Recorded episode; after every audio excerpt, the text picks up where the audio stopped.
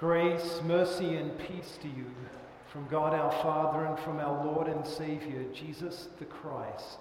Amen. The text for our meditation this morning is the gospel lesson, Matthew chapter 25, verses 14 through 30. And for your focus and attention, I will read verses 19 through 21 at this time. After a long time, the master of those servants came and settled accounts with them. The servants who received the five talents, excuse me, the servant who received the five talents came and brought five more talents. He said, Master, you entrusted five talents to me. See, I have gained five more talents. His master said to him, Well done, good and faithful servant. You were faithful with a few things. I will put you in charge of many things.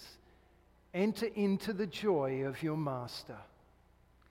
These are the words of our text. Let us pray.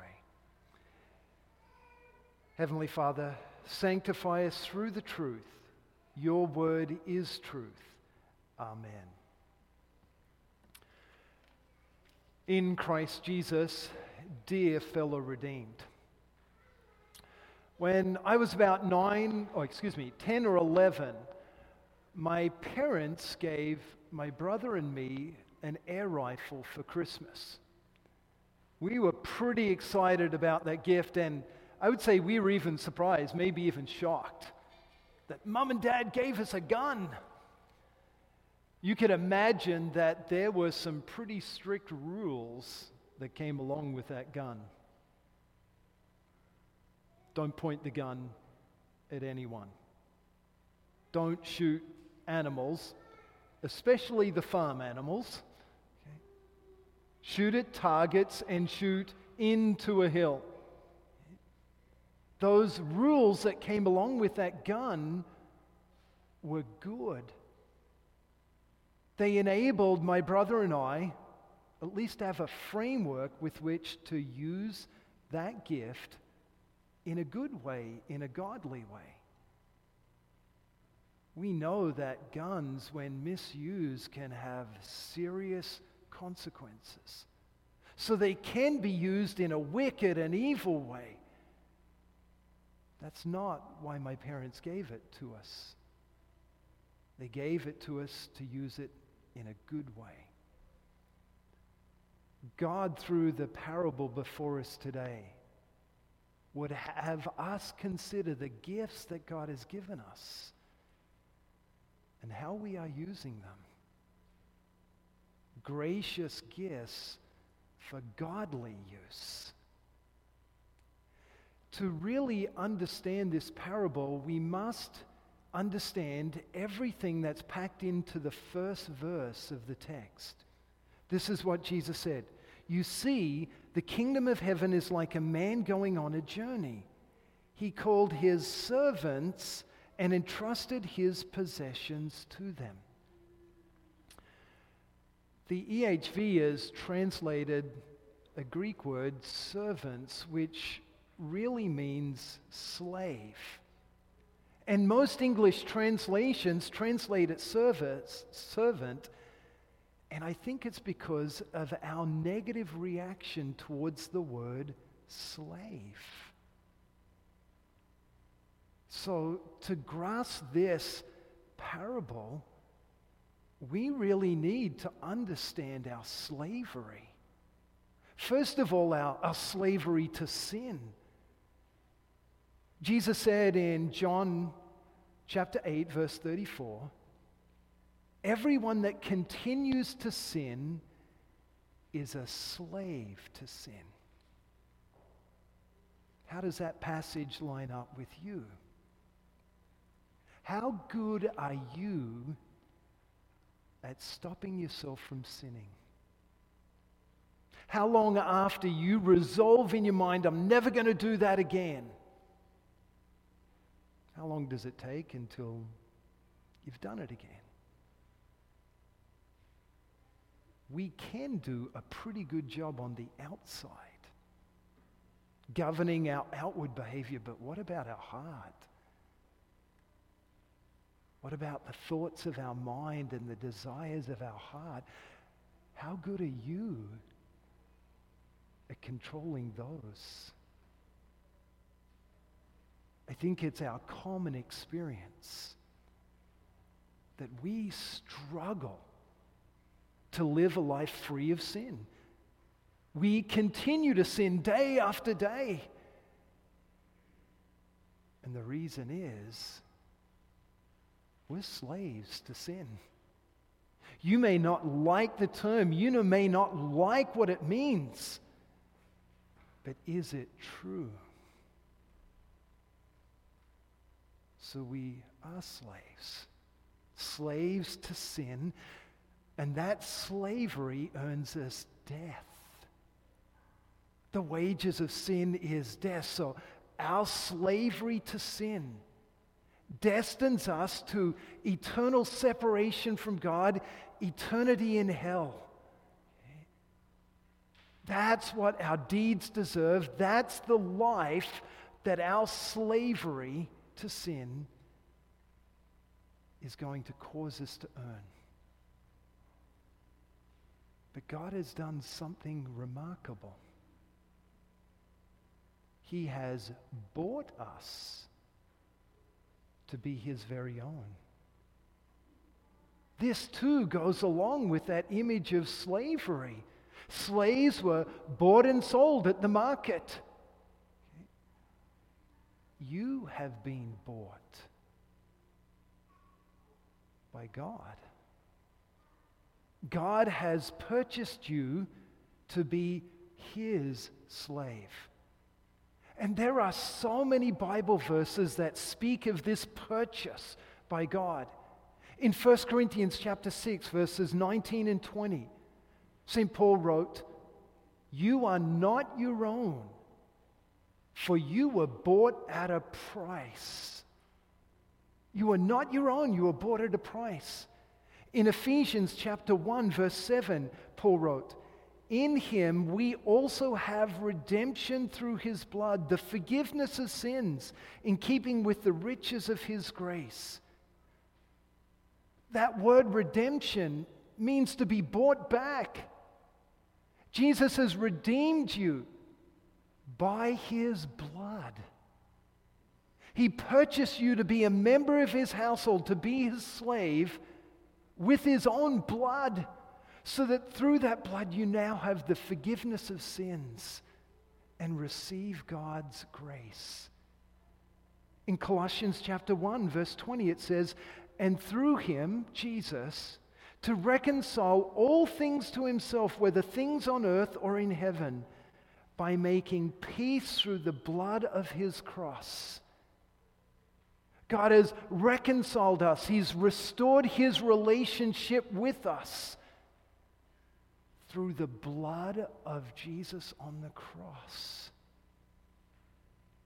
So God has purchased you to be His very own with the blood of His Son, Jesus. Now, lest you think this is just New Testament a New Testament way of speaking. Listen what God said, or to what God said in Isaiah chapter 43, verse 1. He said, Now, but this is what the Lord says the Lord who created you, O Jacob, the Lord who formed you, O Israel.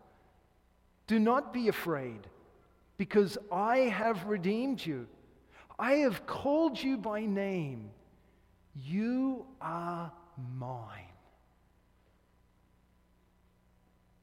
So God has rescued you from your slavery to sin and bought you so that you could be a part of His household.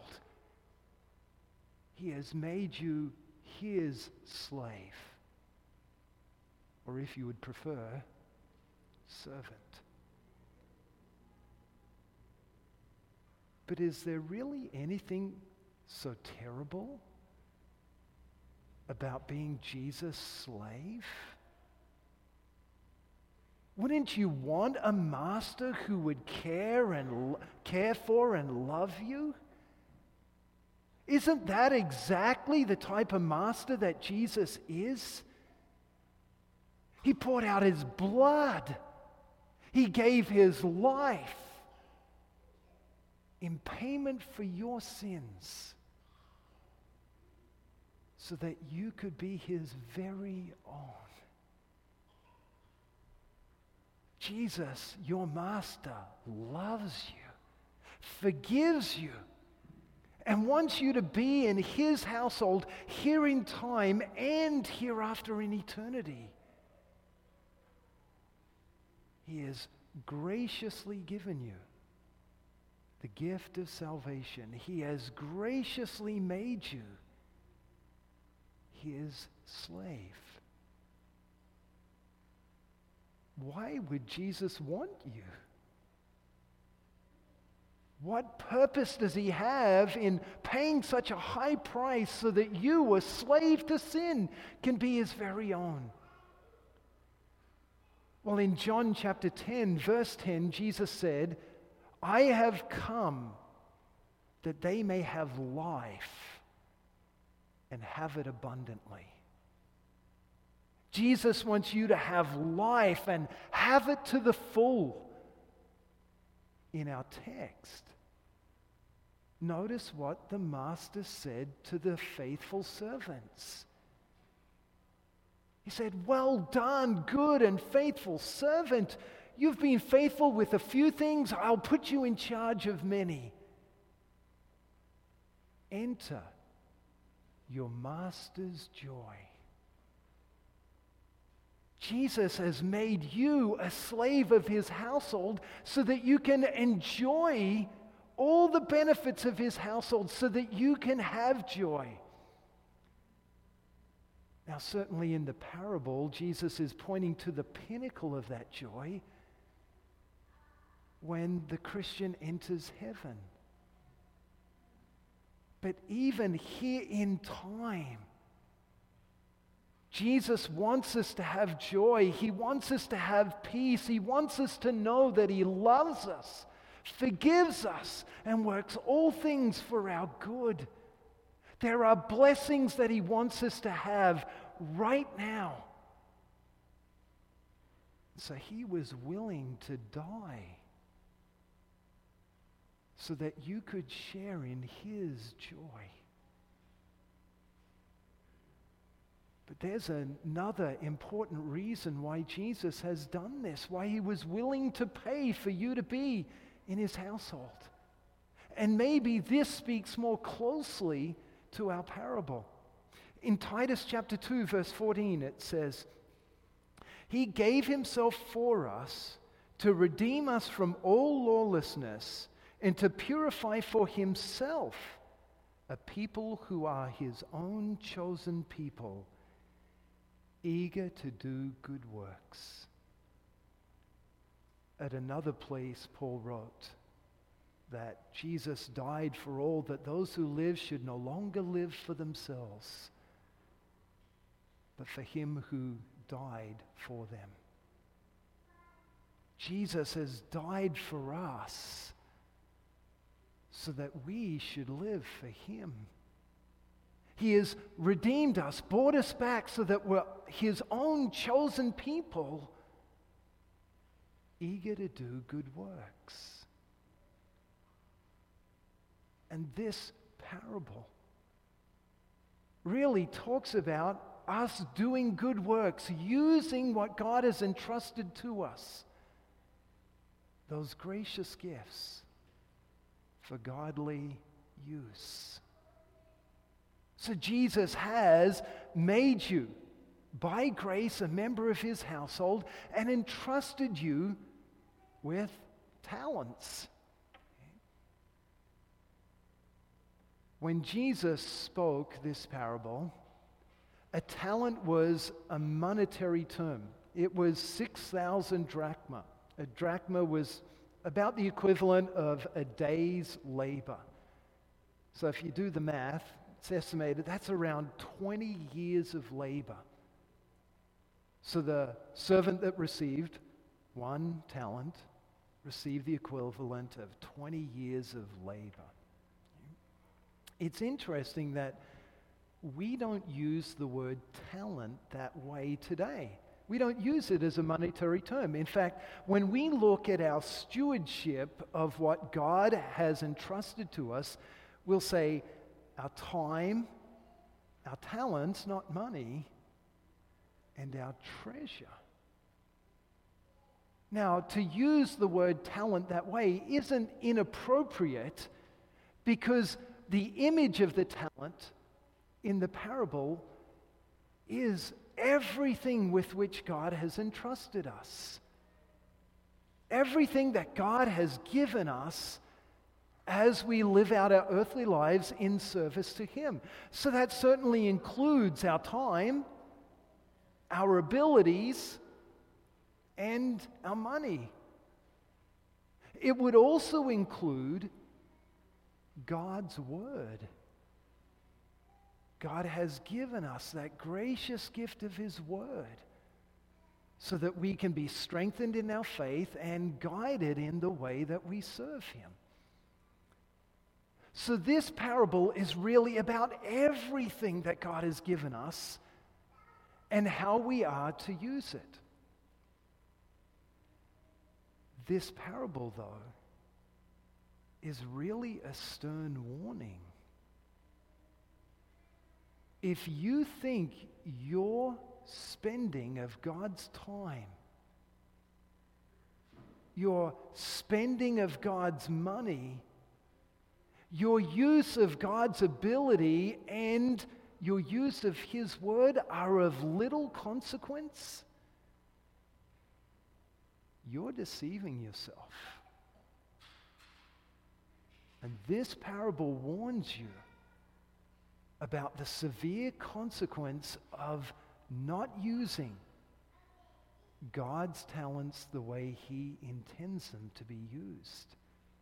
Notice that unfaithful servant was cast out into the darkness where there was weeping and gnashing of teeth. That's hell. Jesus then wants us to be focused on using everything that He's given us in a godly way.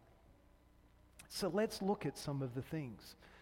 Notice that the unfaithful servant was reprimanded because he buried the talent. He didn't go and blow it on wild living.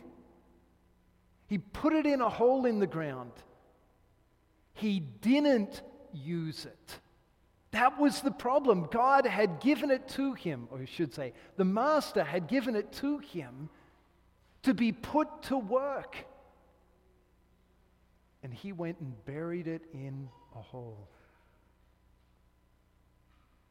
For some Christians, their Bible sits on the bookshelf gathering dust. And their devotion books are right there next to it.